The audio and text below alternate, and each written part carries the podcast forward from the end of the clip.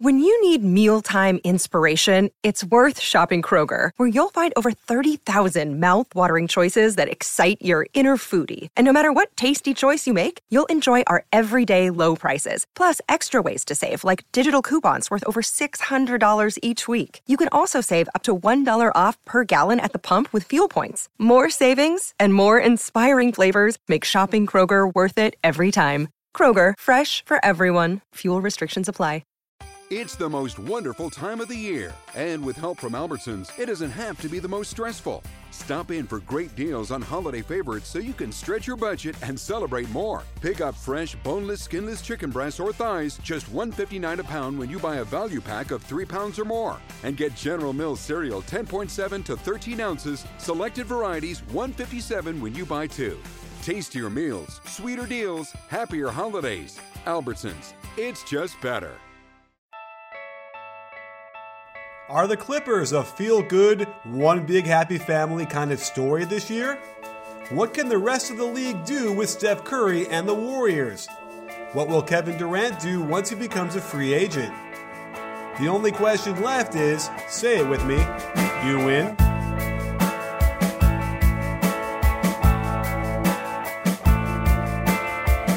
Hey, sports fans, Coach Nick here, and welcome to the B Ball Breakdown Podcast. If you're watching this on YouTube, make sure to click on the link on the screen or in the description below because you're not going to want to miss the full audio interview with Ben Golliver, Sports Illustrated NBA writer, and a man who happens to be in my studio. My first podcast with somebody right here. So, Ben, um, you know, you, you happen to move to LA, which is a kind of an exciting thing, you know, to have you around here to do this. Uh, what prompted the move down to LA?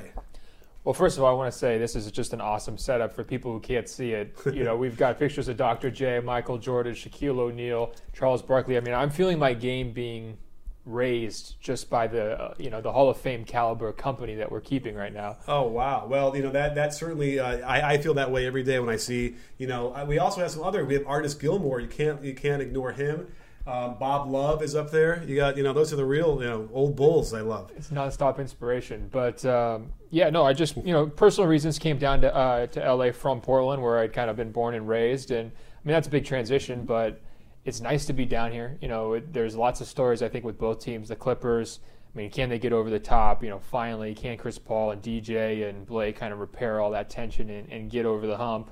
Uh, and then with the Lakers, it's, you know, do they have an identity besides kind of hanging on to this Kobe Bryant thing? And, and can they move forward with the young guys? And so to me, th- both those stories are really exciting. You know, being in sort of a basketball epicenter where it's sort of a 12 month a year thing where everybody's just doing basketball constantly is awesome. Um, you know, we were talking earlier about like Adidas Nations. You know, I mean, even in August when everybody else is, you know, just totally checked out, probably, you know, reading their fantasy football guides, you know, here in LA, somebody's, you know, playing basketball and playing it pretty well. So, uh, it's great to be here. Awesome. Well, you know, talking really briefly about the Clippers, you know, we I know people have kind of uh, gone through uh, ad infinitum the whole thing with DeAndre Jordan leaving, but I'm wondering if there is that lingering notion of uh, animosity because clearly there must have been something wrong that prompted him to leave in the first place. For sure. I mean, clearly there was personality differences that he didn't totally feel wanted. I did an interview with Blake Griffin like right before uh, DeAndre announced that he was going to go to Dallas. And what struck me during that interview was how calm Blake was. Like it seemed like he thought it was sort of maybe not a done deal, but like he it almost like it was assumed. Mm-hmm. And I think that in some of the comments that DeAndre had, or some of the reporting that came out afterwards, it almost seemed like he didn't feel like maybe he was appreciated or everybody took him for maybe people took him for granted. Uh, and so I think that they tried to sort that out. And watching the Clippers the first four games, I mean, they beat four teams they should beat. And to me, that's a really good sign. It's like if some, any of that stuff is sort of like lingering, like if there's bad feelings, everybody's on the same page, like the key players being on the same page, it's going to show when you're playing teams that aren't as good as you, right? That's when you're going to get kind of exploited. Uh, and then they play the Warriors, and they're you know competitive late in that game. They, they lose it. Uh, I definitely think the Warriors are a better team than them, sort of overall. Uh, but you know they were competitive and they did mount a comeback in the second half, and so they were there. So I think some of that stuff's behind them. But to me, the bigger questions for them, it's just kind of like lineup wise. Like, is Lance Stephenson really going to be your starting small forward in the Western Conference playoffs, given who you're going to have to play against? And then the bench, you know, that's rough. You know, I, mm-hmm. I, even with the additions, How do those fits work? Everybody wants the ball. You know, those are kind of the bigger questions to me about these Clippers now than maybe the personality stuff that was clouding them a few months ago. I, yeah, I agree. I, I feel like um, you know we even saw some post ups that they were trying to get the ball down to DeAndre, and I'm not so sure that's his thing or if it's going to be a thing, especially against the Warriors of all people. Um, but uh, you know, it looks to me like uh, you know, I don't know if you sweep those under the rug. And when it when push comes to shove, and they're not four and zero oh or three and whatever their record is, and, and they're struggling a little bit. Um, to me, I thought a lot of the, uh, the the issues were with Chris Paul specifically being brutal uh, on DeAndre Jordan, perhaps even with the free throws. Um, is that what you were hearing as well? I mean, you can kind of see that Chris is a lot more demanding than everybody else on that roster. And one thing I noticed with the Clippers really early on this season, uh, and even during the preseason, is how much talking DeAndre was doing. It was almost like, look, I got my money. Uh, you know, I'm going to be here.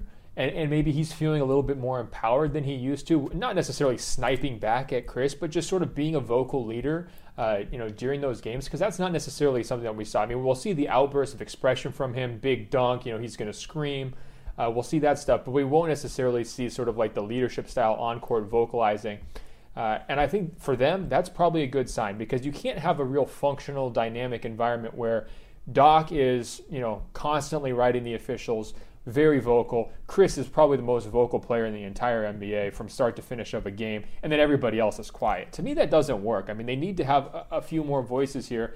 And also, they got some guys they need to keep in check. I mean, you got to make sure Lance is playing his role all season long because he can shoot you right out of games. You got to make sure that Josh Smith is totally bought into what he's supposed to be doing. I kind of like him as an undersized uh, center, you know, on a second unit. I think that can kind of work. I like him when he's passing the ball and surrounded by good players. I think he can make play, you know he can make plays every once in a while. There's a lot of times I don't like him when he's you know jacking up shots and uh, you know just kind of freelancing. So they they need some on court leadership, and I think it shouldn't all fall to Chris. I think in the past maybe that's kind of come back to bite them a little bit, uh, either in, impacting his play or impacting the the success of their team. Uh, and so that's good. I mean, other people need to step up. And I'm not sure it's Blake. I mean, Blake doesn't strike me really as that guy from his personality, you know? Yeah. No, and he's, you know, he sounds like a very nice guy, very funny guy. Uh, he certainly is serious, and we see him get, you know, really uh, competitive and start pushing guys around when he feels like he's, uh, he's getting manhandled a bit. Uh, I do think that there's an issue with the, the complaining. Um, and I think that it comes from Doc. Unfortunately, it starts from Doc, it goes to Chris Paul, and then everybody else. And every year you kind of hope that maybe they'll tamp it down, just sort of play the game, not let that affect them. Uh, but that's what you got to watch for when you're watching the Clippers. Are, are, the bad calls going to affect them? And if they do in the regular season in like November, then you can only imagine how that gets magnified in a playoff game, um, and that could that could spell some trouble, trouble times for them. Yeah, it's interesting comparing them and contrasting them with the Warriors. It's like the comparison is when things are going well for both those teams there's a lot of similarities. Like the benches are going nuts, they're waving the towels, everybody's cheering these dunks, everybody's cheering the three pointers. But when things go poorly for these teams, there's totally different. I mean, you don't see the negative body language, the negative energy uh, directed at each other internally. Like, how often do we see Steph go after Draymond and, and just start, you know, cussing him up a storm? I don't think I've ever seen that. Uh, and they mentioned uh, actually during that game on Wednesday afterwards, they said that you know in the huddle things got a little bit tense in the third quarter with the Warriors as they were kind of like telling each other to step up a little bit. But when they're on, they're so calm, composed when they're back on the court. Uh, and they're executing so well that you don't ever have that carryover of the negativity, right? I think we see, and what you're really hinting at here is there's a lot of carryover negativity with the Clippers. Mm-hmm. When things go bad, they can go from bad to worse real quickly, as we saw in the playoffs. Uh, and it just makes for an interesting contrast because it's like when they're flying high, both teams are great. When things go south, I think one team handles it a lot better. Well, you know, talking about the Warriors now as a good segue, uh, you know, they've haven't missed a beat. In fact, it kind of reminds me of when the Bulls won their first championship in '91, and they came back that second year.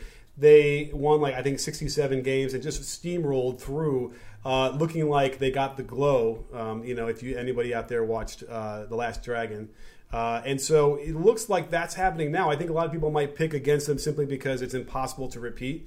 But uh, if there's any ever been a case for the first five games of the season, these guys look like they're better than they were last year. I think 100% they're better than they were last year. And the most impressive part about the start of their season is that they've actually had a lot of adversity. They don't have their coach. They have an interim coach who was completely unprepared to, to come to step into this role. It's not like he's a lifelong you know, 30 year assistant type of guy. I mean, he's very young to coaching. Oh, are you trying to stir up a Ron Adams uh, controversy here? no, not at all. I'm just saying that, like, I mean, they clearly trusted Luke Walton, and he's responded. I mean, he's undefeated, you know? So you, that record speaks for itself, but it's not like they had, you know, Gentry, he's gone. I mean, he would have been the guy, and he's gone. Uh, so that was a hole. I mean, Bogut's already been hurt twice. So now all of a sudden you're, you're asking Festus Ezeli to step up, and you're changing your front court rotations a little bit. Uh, and then Clay's not playing that well. You know, he's not playing horribly, he's not playing poorly, uh, but they have had some level of adversity, and Steph is pulling them all completely through it. So I think number one, he's better for sure. To go back to what you're saying, are they better or not? Steph's better. One thing I look at just from this time this year compared to this time last year is just how fewer turnovers they have. I don't have the numbers offhand, but they're they're they're really protecting the ball better because they're comfortable with their offensive system. Mm-hmm. They know where each other is going to be. They've got the feel and the rhythm they built up over the course of the you know down the stretch last year and into the playoffs, and that has totally carried over. Uh, and that's led to a lot of blowout victories because when they're executing well, they smoke teams. Well, what's really cool was they, what they worked on uh, in the training camp was. Um, you know, the first training camp last year, they were probably working on just putting in the offense, right? Just barely trying to get the semblance of a, of a hybrid of the triangle and the motion and corner. Um, and this year, they were able to say, okay, we have that in there. Now we're going to work on what happens when the team takes away that first option, okay? And what happens when they deny the wing pass here? And they got into a lot of that stuff. So now we're starting to see some secondary, you know, uh, actions out of their offense that they probably didn't even need as much last year because teams are scouting or they're used to it for a year. And that is what's so exciting because it's almost like they've now gotten bored with the regular offense, which easily could get them shots. And they're like, well, let's how can we make this a little bit more interesting and clever? And we, we were talking earlier, we saw, you know, they're doing great stuff where Steph will screen for Clay, but then all of a sudden Clay turns around and does a screen for Steph. And now the defense is just completely turned around. No one's ready to get back. Um, when, when you watch that, like, I can't see who wouldn't want to cheer for this team to win the whole thing. One of my favorite things about the Warriors at this stage right now is waiting for teams to finally decide look, we have to load up on Steph. We know we're picking our poison, but he just made four straight three pointers. So now we just have to send the hard double at him or we have to jump him on the high screen. We just have to do whatever we can to get the ball out of his hands. The reason why I like those moments is because one, his recognition is just off the charts. Like there is no delay whatsoever. It's sort of like Tom Brady or Peyton Manning at the at the line of scrimmage audibly. Like they he knows your defensive plan almost better than you do.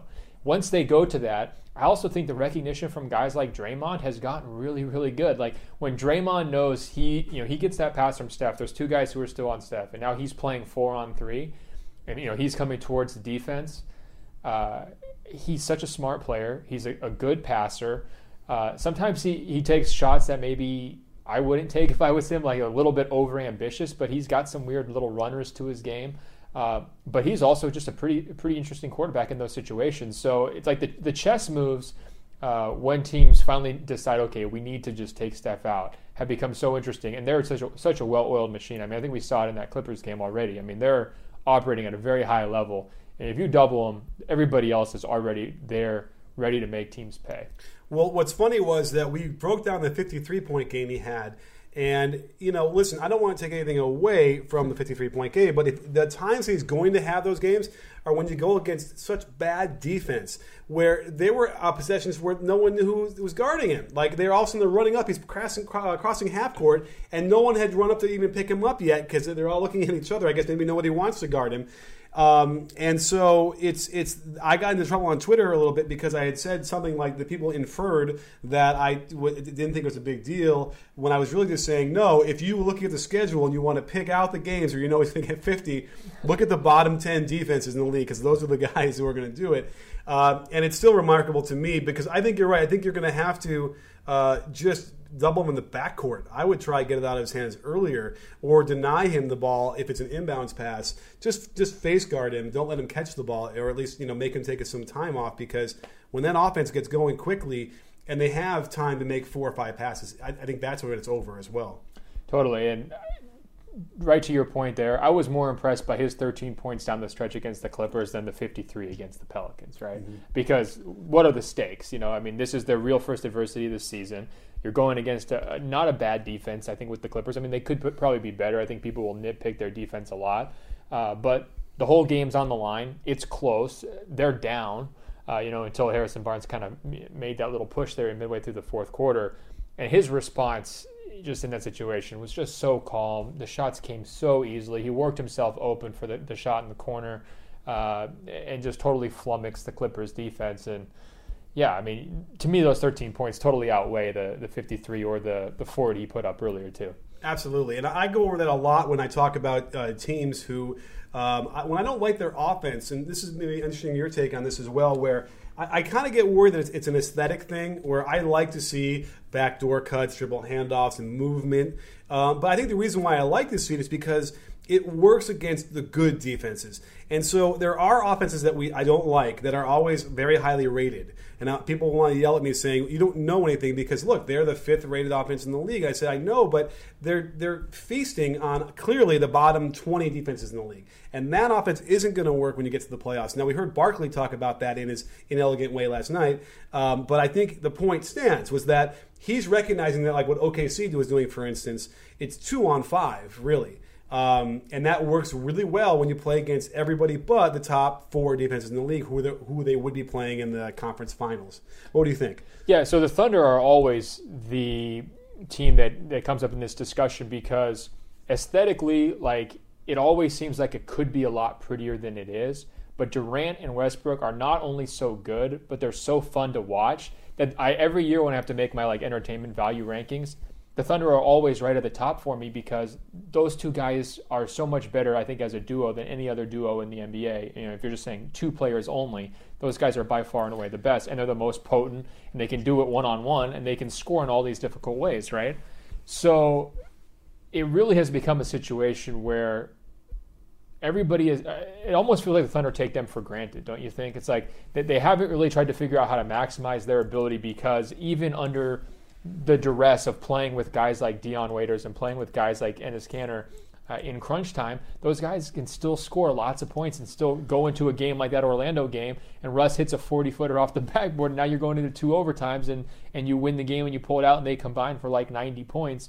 Uh, so I don't know. I mean, I thought that Billy Donovan was going to come in and change things. I thought he was going to play basically Westbrook, uh, Durant, Ibaka, and then two shooters. I thought that was going to be their closing lineup. I thought they were going to go small, kind of take it the Warriors direction where, you know, maybe it's a little bit more interchangeable uh, with the lineups. And instead, he's got Kanter in there late in games, which I do not understand whatsoever, especially for defensive purposes, but also just for spacing issues. Uh, and then, you know, Waiters, I would never play Waiters in crunch time ever, under any circumstances. Like, he would be like my ninth or tenth guy in their rotation. So I still haven't gotten the answers for why they're doing, but look, there's a lot of pressure on Billy Donovan. Mm-hmm. He's not going to be able to just keep losing with these guys. He's going to have to experiment here as the season goes forward because, I mean, Durant's going to be a free agent. This is a team that's supposed to win a title. You don't have all day.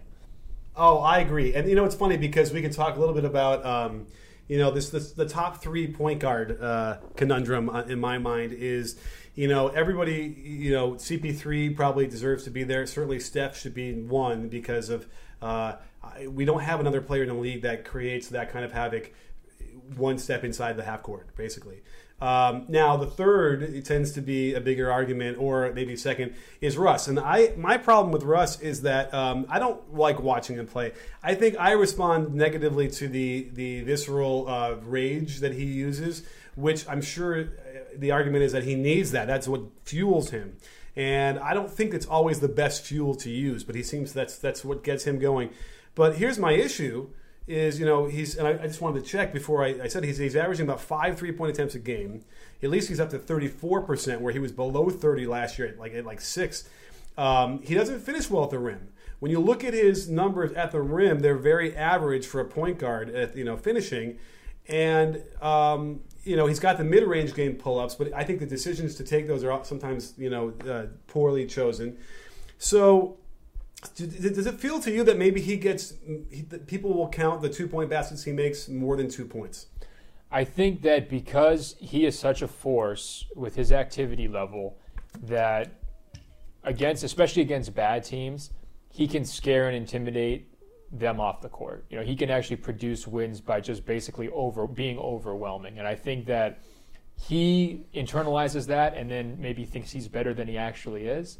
And I think that the outsiders who like him, it kind of goes two ways. If you like him, then you can kind of give him credit for that against all matchups and say that you know he's always doing that. And if you don't like him, you say, look, it only works against certain teams. One reason why, I mean, the things you're mentioning, shot selection, it's not just how many three pointers he's taking, but some of them are just really bad. Yeah. And even if he was a really good shooter, I mean, he takes worse threes than Curry takes. You know, and like Curry, Curry is a very ambitious three point shooter, or even Damian Lillard. He takes a lot of like you know deep threes that you would question. But I even think Russ takes worse threes than either one of those guys, which is not good because you know his percentage, like you're mentioning. Uh, but what I do like about how he fits with that group is that my biggest concern when I watch Kevin is that he gets occasionally uh, he's just too flat energy wise, right? Like, and if the ball's not constantly in his hand, um, or maybe he's a little bit too deferential, uh, it doesn't happen all the time, but it only happens sometime. And I think the best way to keep to keep Kevin from being like that is to just have this like constant motor of Russ, where like you've always got something else to go to. It kind of keeps him totally engaged. Uh, and that was the most impressive thing about Kevin's uh, MVP season to me was he didn't have Russ for a lot of it, mm-hmm. and he was able to kind of take his own energy and really become that that tone setting guy. But I mean, Russ is a flawed player. Like there's, if I was ranking him, I, I we did. Uh, I think Steph was our number one point guard. I think uh, Chris Paul was our second point guard on the SI Top 100, and I think Russ was the third. Um, and when you go after Russ, I mean, you're getting into the territory of guys like John Wall uh, and some other players who I think you know they're just not in that same kind of class quite yet. Um, because Russell's won a lot too. I mean, we got to give him credit. I mean, he's he's been on good teams, um, but I, I still think like you could get a lot more out of him. You know, if you really got the shot selection mes- message through to him, um, if you surrounded him with more shooters. I mean, they still seem like they're not maximizing their potential. Yeah, I mean, you could get a lot more with less. Like if he would just do less, uh, but the other thing is, he's not a natural point guard. I, and I, have now switched to not even arguing that. I just think he should have his own position. Whatever he does is a different position than what Chris Paul does, and even what uh, uh, Steph Curry does. So, in my mind, that's why he shouldn't be in that you know uh, rating, rankings with those players. Uh, Damian Lillard might be a little bit closer to what he does. You know, there's a couple other guys that are like that. Maybe Derrick Rose.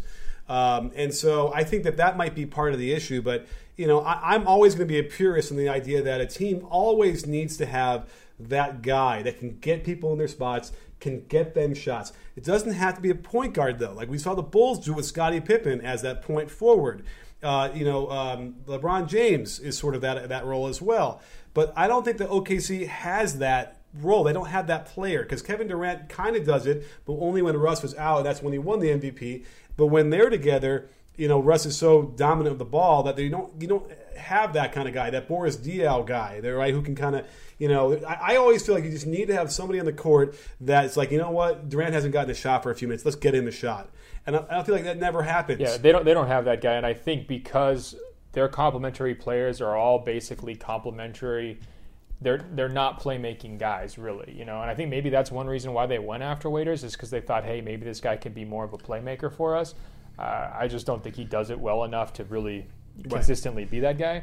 But yeah, you look at all their complementary guys. It's all their whole roster is designed around Russell being this initiator that you're looking for, uh, and he's not wired quite that way. I don't hold it against him as much as a lot of people do. But one quote like know that John Wooden quote about like never mistake activity for achievement. I think that there's some of that with with Russell because like mm-hmm. the activity is always there, but like is, what's he achieving? You know, yeah. and and.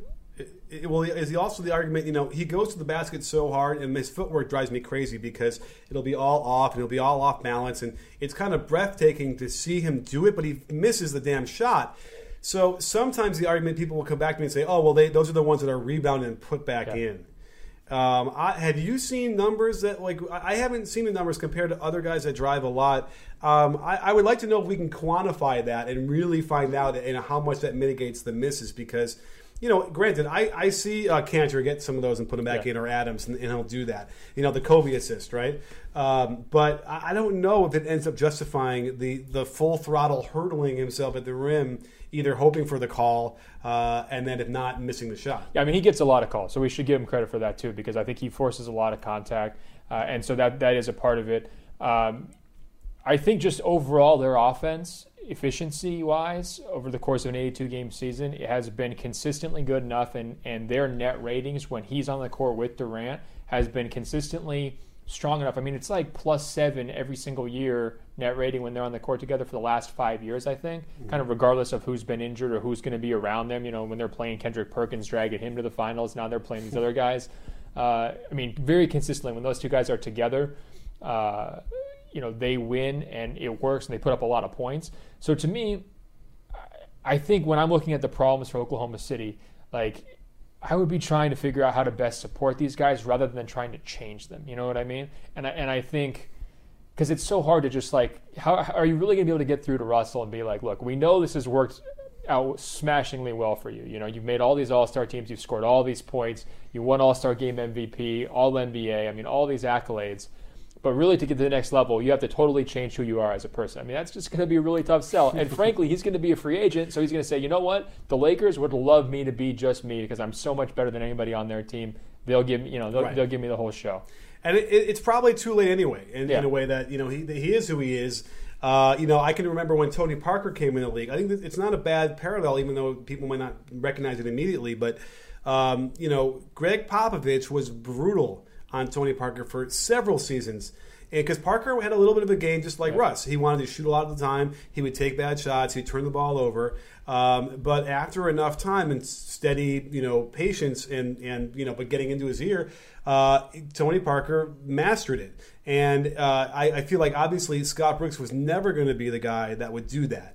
Uh, and I don't know if Donovan even can be in the position now because of the situation with, you know, Durant is going to be leaving if he does, um, where he's going to have the, the effect as well. And I, I actually question what, how much effect he has because I went through all their preseason, um, uh, excuse me, I went through half of their preseason half court possessions, which is about 250.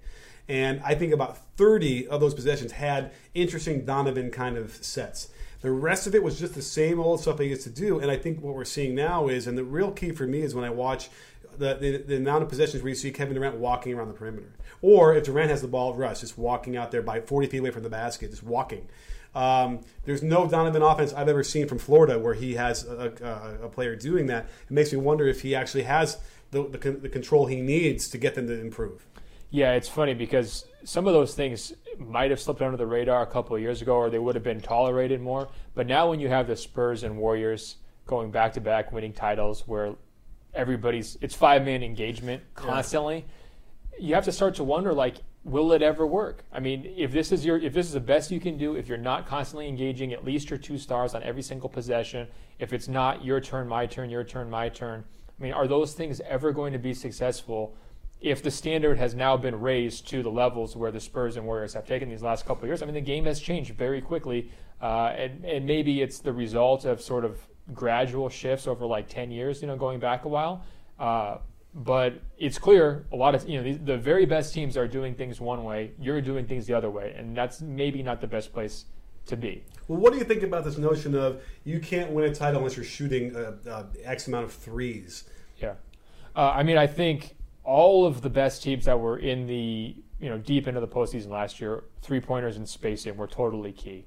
I don't think that that means that the low post game is dead. I don't even think that means that the mid range game is dead, depending on how how team what shots teams are going to give you. I mean, the more places that you can score points from on the court, the better to me. But if you don't have the ability to generate clean looks for your shooters, and you don't have the ability to consistently space the court with your lineups, and you don't have the ability to go small when you need to go small, I don't think you can win a title. You know, and I and when I when I look at the teams like the teams who I consider to be contenders, I think they can most of them can do that, or they have the pieces to do it, and they just haven't quite done it yet. And that's why Oklahoma City bothers me so much, because I look at teams like you know Cleveland. I mean, they can definitely go small. I mean, we saw Tristan Thompson playing center for them in the playoffs. Uh, you know, now they got Mo Williams. They got one extra shooter. If they want to, you know, late game lineups, you could put him out there with Kyrie. That's pretty small backcourt. Uh, you know, you look at uh, the Rockets, of course. I mean, they're space obsessed. You look at the Spurs. You know, even with Aldridge coming in, I mean, they have they can shift to lineups with Diaw, like you're talking about, where you've got a totally spaced court. You look at the Clippers. I mean, they could play Blake at center if they need to, uh, or they could play you know Blake and Josh. That's kind of smaller, and then they can put you know shooters around there. I mean, all the teams that we're considering to be sort of like contending type teams can go that direction. And I think Oklahoma City, with guys like Morrow, Kyle Singler, and they've got some shooting pieces, it just doesn't seem like those guys are priorities to them. And now, if you're in a shootout with the Warriors and you're just letting them hit, you know, 10, you know, five to ten more threes than you in any given game, and you're asking Kevin to do it all from behind the line, and, or you're asking Russell to just chuck away. Mm-hmm which formula is better? You know, which which one do you prefer? I, it, you're right. I mean, at, at, some point the threes are going to have to stop. They can't continue to increase. I, I, I would imagine you can't get to 50% of your field goals or threes. Although that said, if you could devise an offense that got you like good open threes with floor balance, and could, so you could get back if they'd missed or get an offensive rebound sometimes, you know, the why not? Like they maybe they all could be threes if you if you actually ran it that way. I mean, I remember when I was coaching uh, at the high school level, we used to ask our kids, or I asked them once I said, if we designed an offense that got you a layup every time, would you want to run that? And the people said no. And I was shocked uh, back then. Like you know, the kids, the kids wanted to be able to go through the legs, behind the back, and yeah. do other kind of things and shoot mid range, shoot threes. Um, so I don't know. I mean, I feel like can Memphis win a title? Like before the year started, I like to think there's a world where yeah, you can play really good defense, you can pound people down low, and if they go small, you can kill them on the boards. So your two point putbacks at a higher rate uh, would match the three point you know rate you know based on you know the farther distance.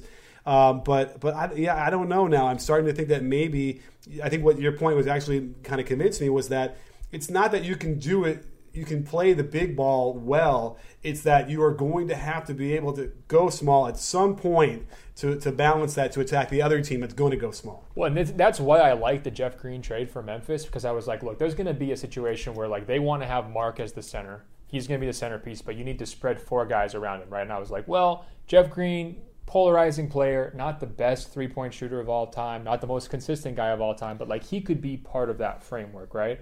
Um, and it wound up just kind of not really working.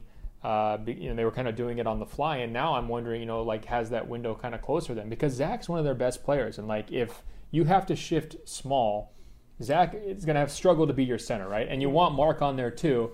So now you're kind of in the situation where you're you're sacrificing one of your best players to put on an extra guy who's a so-so shooter, Matt Barnes, you know, whoever it might be. Wait, what is that ball? So you're talking about Jeff Green, the power forward, Marc Gasol at center. Yeah. Okay, Conley point guard. Uh, are we talking about Tony Allen? I mean, that's the yeah. problem. Whoever your shooters are going to be. So I think like in an ideal spread okay. situation, it'd probably be somebody like. Well, last year, you know, Barnes wasn't there, but like this year, you know, they're probably their best spread would be like Conley, uh, Courtney Lee, Matt Barnes, Jeff Green, and Gasol, right?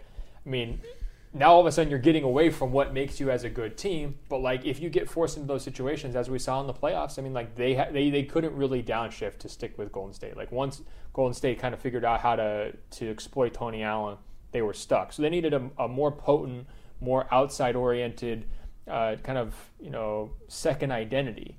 And I don't think that they've got that right now. You know, I'm worried about Memphis. I thought that they were behind I thought they were no higher than sixth in the Western Conference power rankings entering the season, uh, with you know the Clippers, Rockets, Thunder, Spurs, Warriors above them, and I still kind of see it that way because uh, you know eventually teams are just going to go small on them.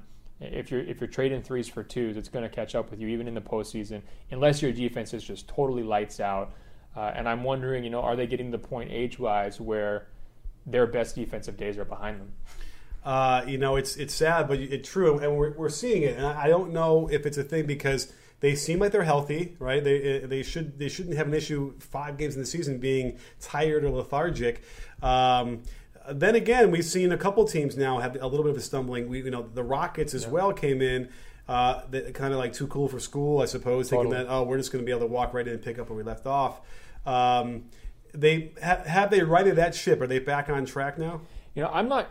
I'm not totally sure. I mean, with Houston, they are going to fluctuate based on how Harden plays, right? So, like, Harden got off to a really rough start. Mm-hmm. And let's consider the personal factors, you know, like Lamar Odom, Chloe, those are things that are going on in his life, right? He did not see those things coming, I'm sure. You know, he was probably coming into training camp thinking, hey, let's try to get back to the conference finals, let's try to get to the finals. I mean, that's probably what's on his mind. And all of a sudden, he's you know his girlfriend is is going out to some uh, you know brothel in Nevada and staying in a hospital for days trying to figure out if her ex you know her husband I guess still technically her husband's going to live. I mean that's a huge distraction. I don't know how well I'd play if I was in the middle of that and you know I'm just observing this from the outside, but that's a legitimate thing that we need to kind of consider when we look at the Rockets. Um, not to mention you know Dwight's health and, and, and other things like that. But I always thought that that Lawson should come off the bench for them. You know, I, I thought he should have been a six guy, you know, six man change the you know change the pace, let him have the ball more, stagger him more with Harden, uh, you know, and. Oh, I, I disagree. I, I, feel like when and then this summer when people were taking me to task for suggesting that he was going to start. Yeah. I mean, only because here's a guy who's like 10, 10 assists per game, um, just you know one of the top point guards uh, gives you what they were missing, which was another guy to take the load off of Harden. Yeah. I, I, think that by having Lawson there, Harden will be even better. Maybe he'll score like two less points a game, yeah. but he, he, should shoot a lot better. Um, and I've seen little glimpses. I don't know if you have or not, where oh look at that! Like now we're going to see him set up Harden, where he can drive and kick it, and Harden yeah. can then attack, as opposed to Harden doing a ten dribble ISO and then trying to make it something happen. Uh, by the way, the thing that made him shoot a little bit better recently, as I understand it, was that he there was some mechanics oh. and he fixed with his landing on his feet. Um, and once he got in the gym and worked on that, it, since since then it's been lights out again. Um, so even though the distractions are probably still there, uh, I would be I'm kind of sold that okay he'll be back on track. Um, well, we know he's good. I mean, we definitely know he's good. And here's the thing about Lawson. I love Lawson's game, and I loved his fit in Houston because all the things that he wants to do get to the rim, break defenders off the dribble, shoot three pointers, kick it out, uh, play fast, you know, drive and kick. All that stuff is exactly what they want. And I'm totally on board with him kind of helping take some of Harden's load. I always worry, though, when you're a player like Harden who's been given so much and enabled, sort of like Westbrook was enabled in Oklahoma City, how does that sharing really play out? You know, on a play-by-play, game-by-game, night-by-night basis. Can you really get him to do that? Uh, I haven't looked at the usage stats totally yet, but I, I'm under the assumption he's still dominating things pretty heavily. And I also wonder, can you get the best out of Lawson if he's not totally staggered with Harden? Like, I would like as much staggering as possible. I mean, they're going to have to play together a lot, right? Uh, I would just like some situ- situations where it doesn't wind up with him off the ball and Harden is still pounding a little bit, and now he's just another guy watching Harden. Uh, that's kind of what I'm concerned about, and I think they're going to get there though. I mean, they got so much talent on that team. I think they're going to be okay. Uh, I think they're going to be you know mid 50s for wins, um, but I, it, they didn't hit the ground running like I thought maybe they would. Uh, just because they got so much talent, you, you, you would have thought they would come right out of the gate with it, and it's been a little bit disappointing that they didn't. Yeah, I know, but you know, I think there's a lot of the, our, our best basketball is going to be ahead of us as we progress because it's natural. You add Lawson, they're going to probably struggle in the beginning. You change uh, coaches with Donovan, they're going to struggle. I mean, this isn't surprising. If you would have told me this, yeah. you know, three weeks totally. ago, I'd been like, yeah, for sure. Uh, you know, the Bulls, Spurs, um, you, know. you know, yeah, they're they're all going to have this thing. So we're going to have to get to like I don't know, maybe the All Star game before we really start seeing it. The only thing that's weird about me with OKC is that people are saying, oh, well, you know, he hasn't put all his offense in as if he will he will as the season progresses. Um, but Who practices? Like, yeah, teams right. still practice? I yeah, right. It's like I don't think they realize that. Like you really don't practice, and even when you do practice, it's usually half the guys, right? Yeah. Uh, for an hour. Uh, I don't think it's really meaningful. No one's like really scrimmaging very much, as far as I can tell. And I've seen enough practices yeah. to know. I was like, you know, in the season. Uh, so I wonder how Donovan's going to get anything more in there besides just the, you know, shaping what he's already put in. Hopefully that'll be enough. Um, you know, but otherwise, the question then goes: Is where does you know is Ke- is Kevin Durant going to leave um, if they don't make it to the conference finals?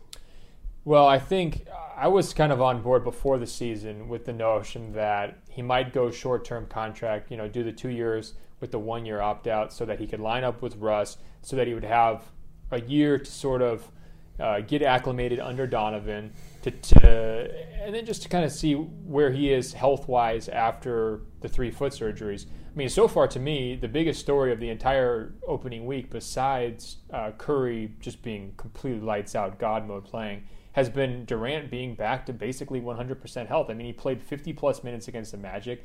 He's averaging almost 30 points a game. His shots, I mean, he, he looked, he had a bad three that, that against the Rockets late in that game. I'm sure you saw that. It was just like braked it terribly. That that was on a game deciding possession. You don't like to see that, but in general, like of all the ways that this season could have gone for him, like he's in like that top two percentile, right?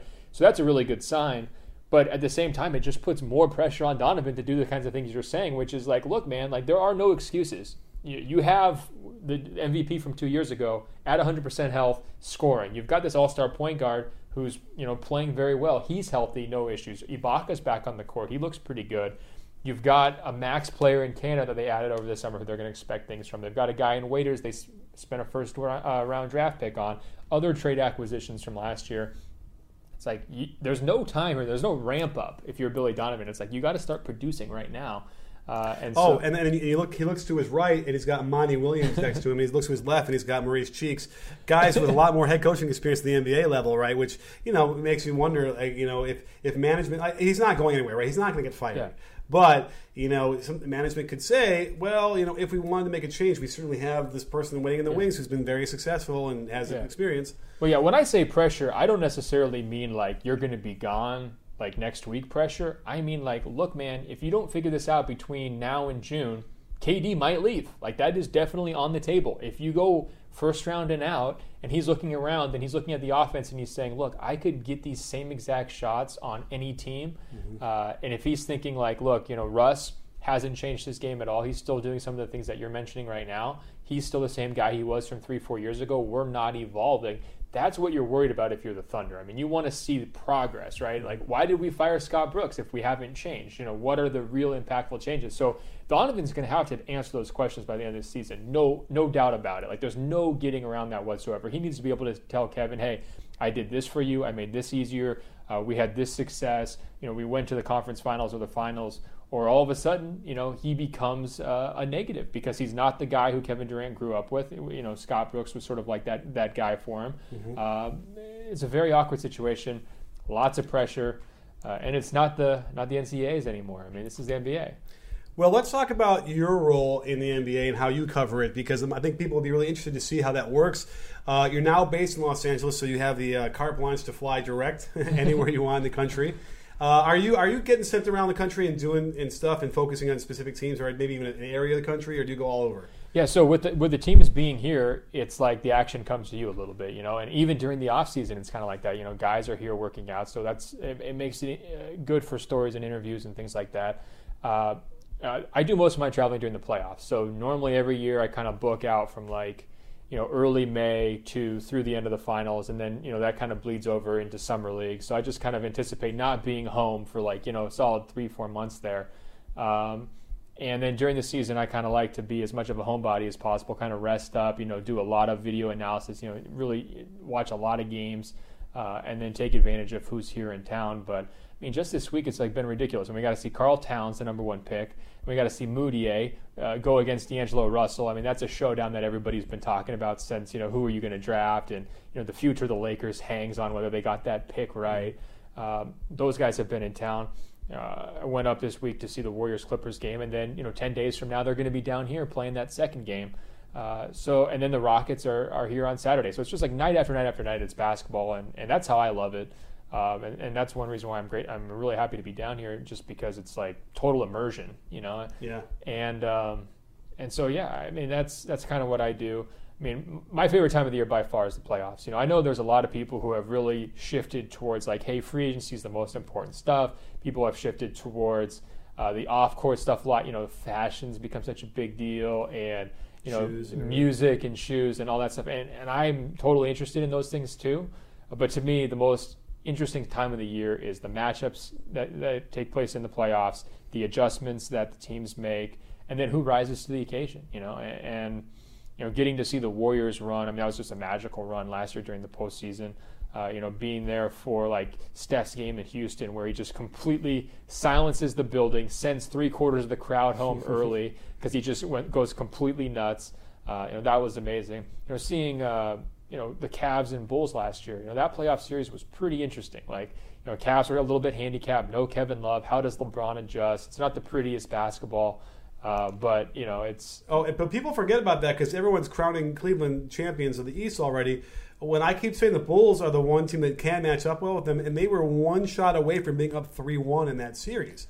Yep. Like that, has been or forgotten. one timeout, one timeout. You know, David Blatt screws that up you mean they call it technical yeah, for calling the yeah. yeah. Well, what do you think about that, by the way? Well, I, well, first of all, it was hilarious because that he he is such a uh, I don't know what the right word cocky might not be the right thing, but he has the biggest chip on his shoulder of any coach I've ever met because he's been coaching for so long outside the NBA, and he was constantly pushing back when people called him a rookie head coach last year, mm. and then he makes the ultimate rookie move in the most important you know moment of his entire coaching career. Everything's led up to this, and he almost cost his team their season, and uh, thankfully, you know, Lue is there to save him and it looked like he was going to get away with it scot free. And then who did not let him off the hook? None other than LeBron James. You know, LeBron's the one who brought it up in the post game press conference of you know how he, he overruled Blatt on that final play. And He he drew up the the play for himself, and he's the one who kind of deserves the credit and not Blatt. And you could just feel the tension between those two right there. And to me, it was like that must have been the most humbling, just scary roller coaster of a night for David Blatt. Uh, and you know, and now he's through that, and now maybe that makes him a better person, and maybe it makes him a different coach, or maybe not. I don't know, but that game was incredible. And and by the way, what I've also been saying is that before you coronate these guys, the Eastern Conference champions, I think Blatt and LeBron need to figure out how that's going to work better. I know we saw uh, Mark Stein wrote that article when people were, you know, either on one side or the other of that about how LeBron was treating the coach. I certainly saw a lot of what he was talking about just from the TV, um, and you know, while everything needs to go right, and while you don't need to be best friends with your teammates, and a lot of times coaches will say, "Oh, I'm not here. I don't need to be best friends. They need to listen to me." I have to tell you that could be a real stumbling block as they get deeper into the season, into the playoffs.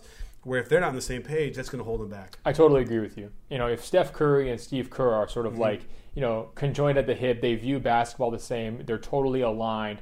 That is an advantage if LeBron and David Blatt are sniping at each other. You know, there's no question about it. I mean, I'm sure you know this from high school coaching or you know all the other coaches. If you ever talk to like, what's the most important thing if you're a coach coming into a new environment is maybe, arguably, the relationship with your best player. I mean, that goes for almost any level of sports.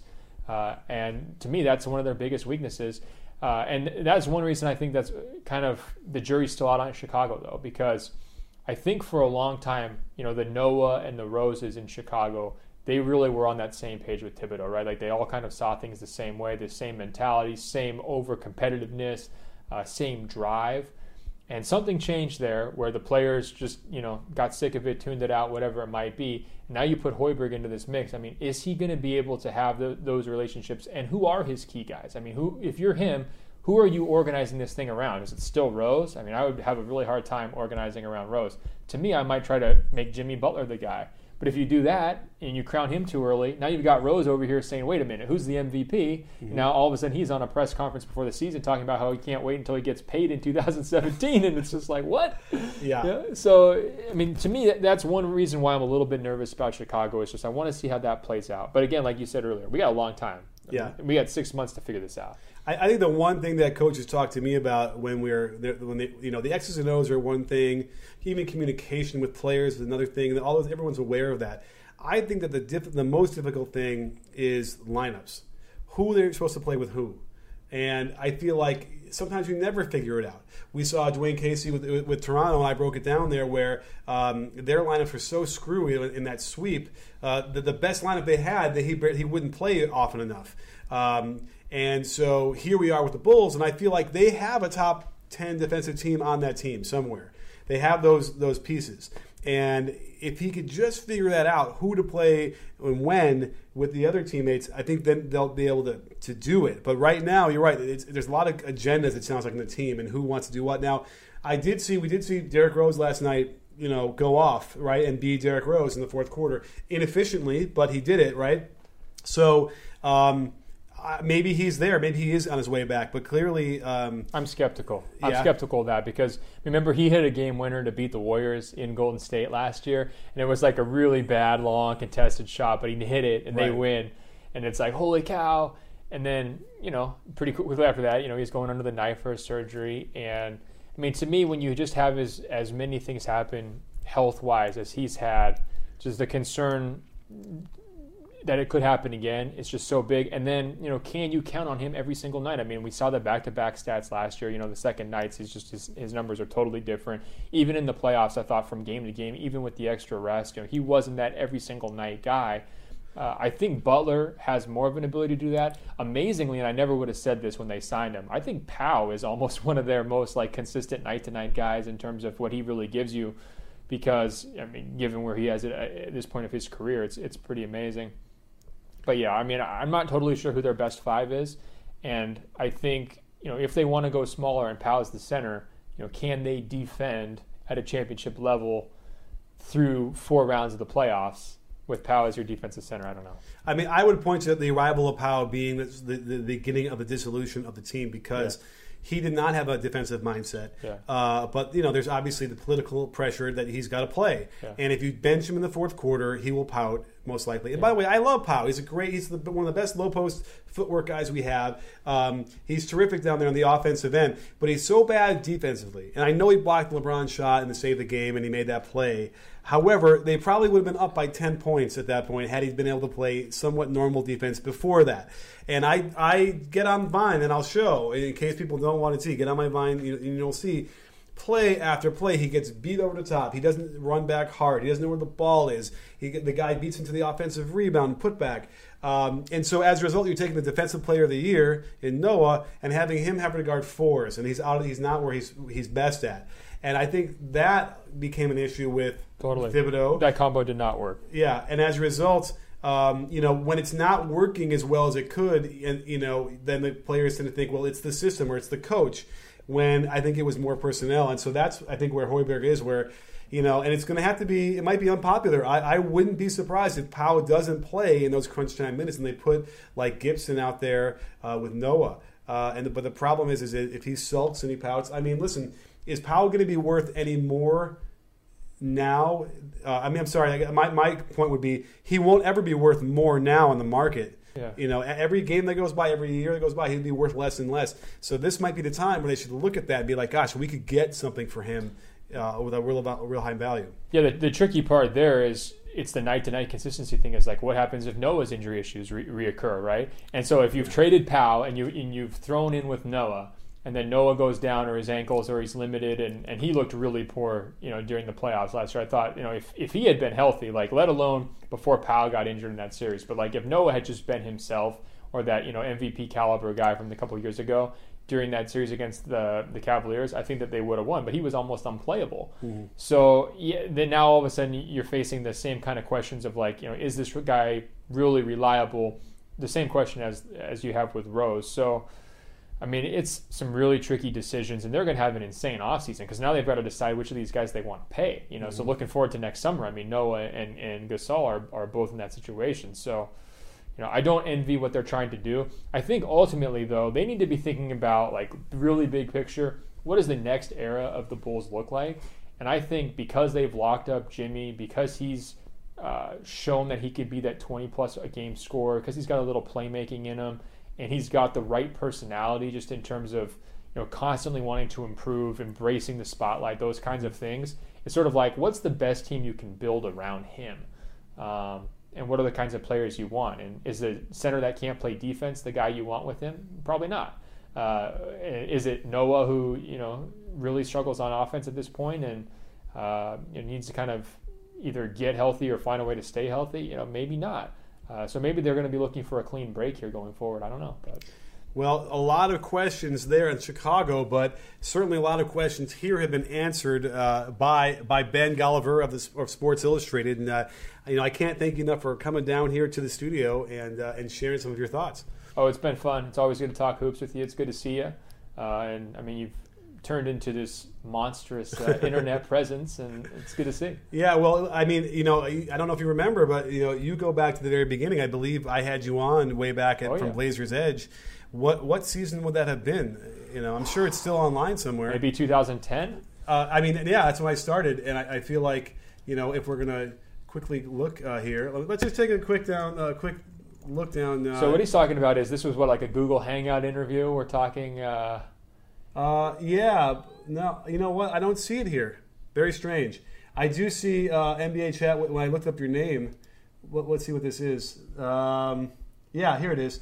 This was 2013 March. It, oh. it seems po- impossible that wow. it was that that that's kind of not that long ago. Yeah, well, I would have guessed 2011 maybe or 2010, but yeah, no, here it is. You guys can look it up. Uh, unless there was another one, but I, you know, and I haven't, you know, they're all up here. But uh, yeah, no, I mean, it's it's been really fun to watch you also, you know, take off from going from Blazers Edge, which is this great uh, blog on the on the Blazers, and uh, now you're working with you know Lee Jenkins, and um, but anyway, uh, it was great having you here. Uh, you have to come back, and hey, maybe you'll even uh, join me on a breakdown. We'll look at some film and talk about it. I'd love to. Well, that's awesome, and tell everybody where they can find you on Twitter. Oh, at, Ben Golliver, B E N G O L L I V E R. Nice and easy. Yeah, you, you, don't make it hard. Well, thanks for coming on the show, and don't forget, sports fans, at B-Ball Breakdown, we're not a channel, we're a conversation. You in? You in, Ben? I'm in.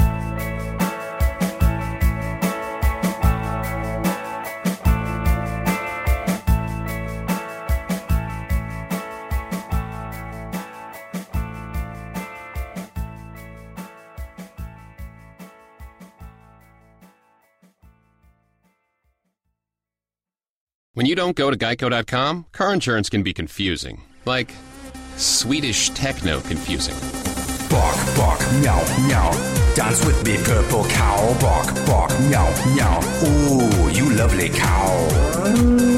Geico makes it easy. With 24 7 access, all you have to do is go to geico.com and you could save money on car insurance. It just makes sense. Unlike, you know. Dance with me, purple cow. I like your moves.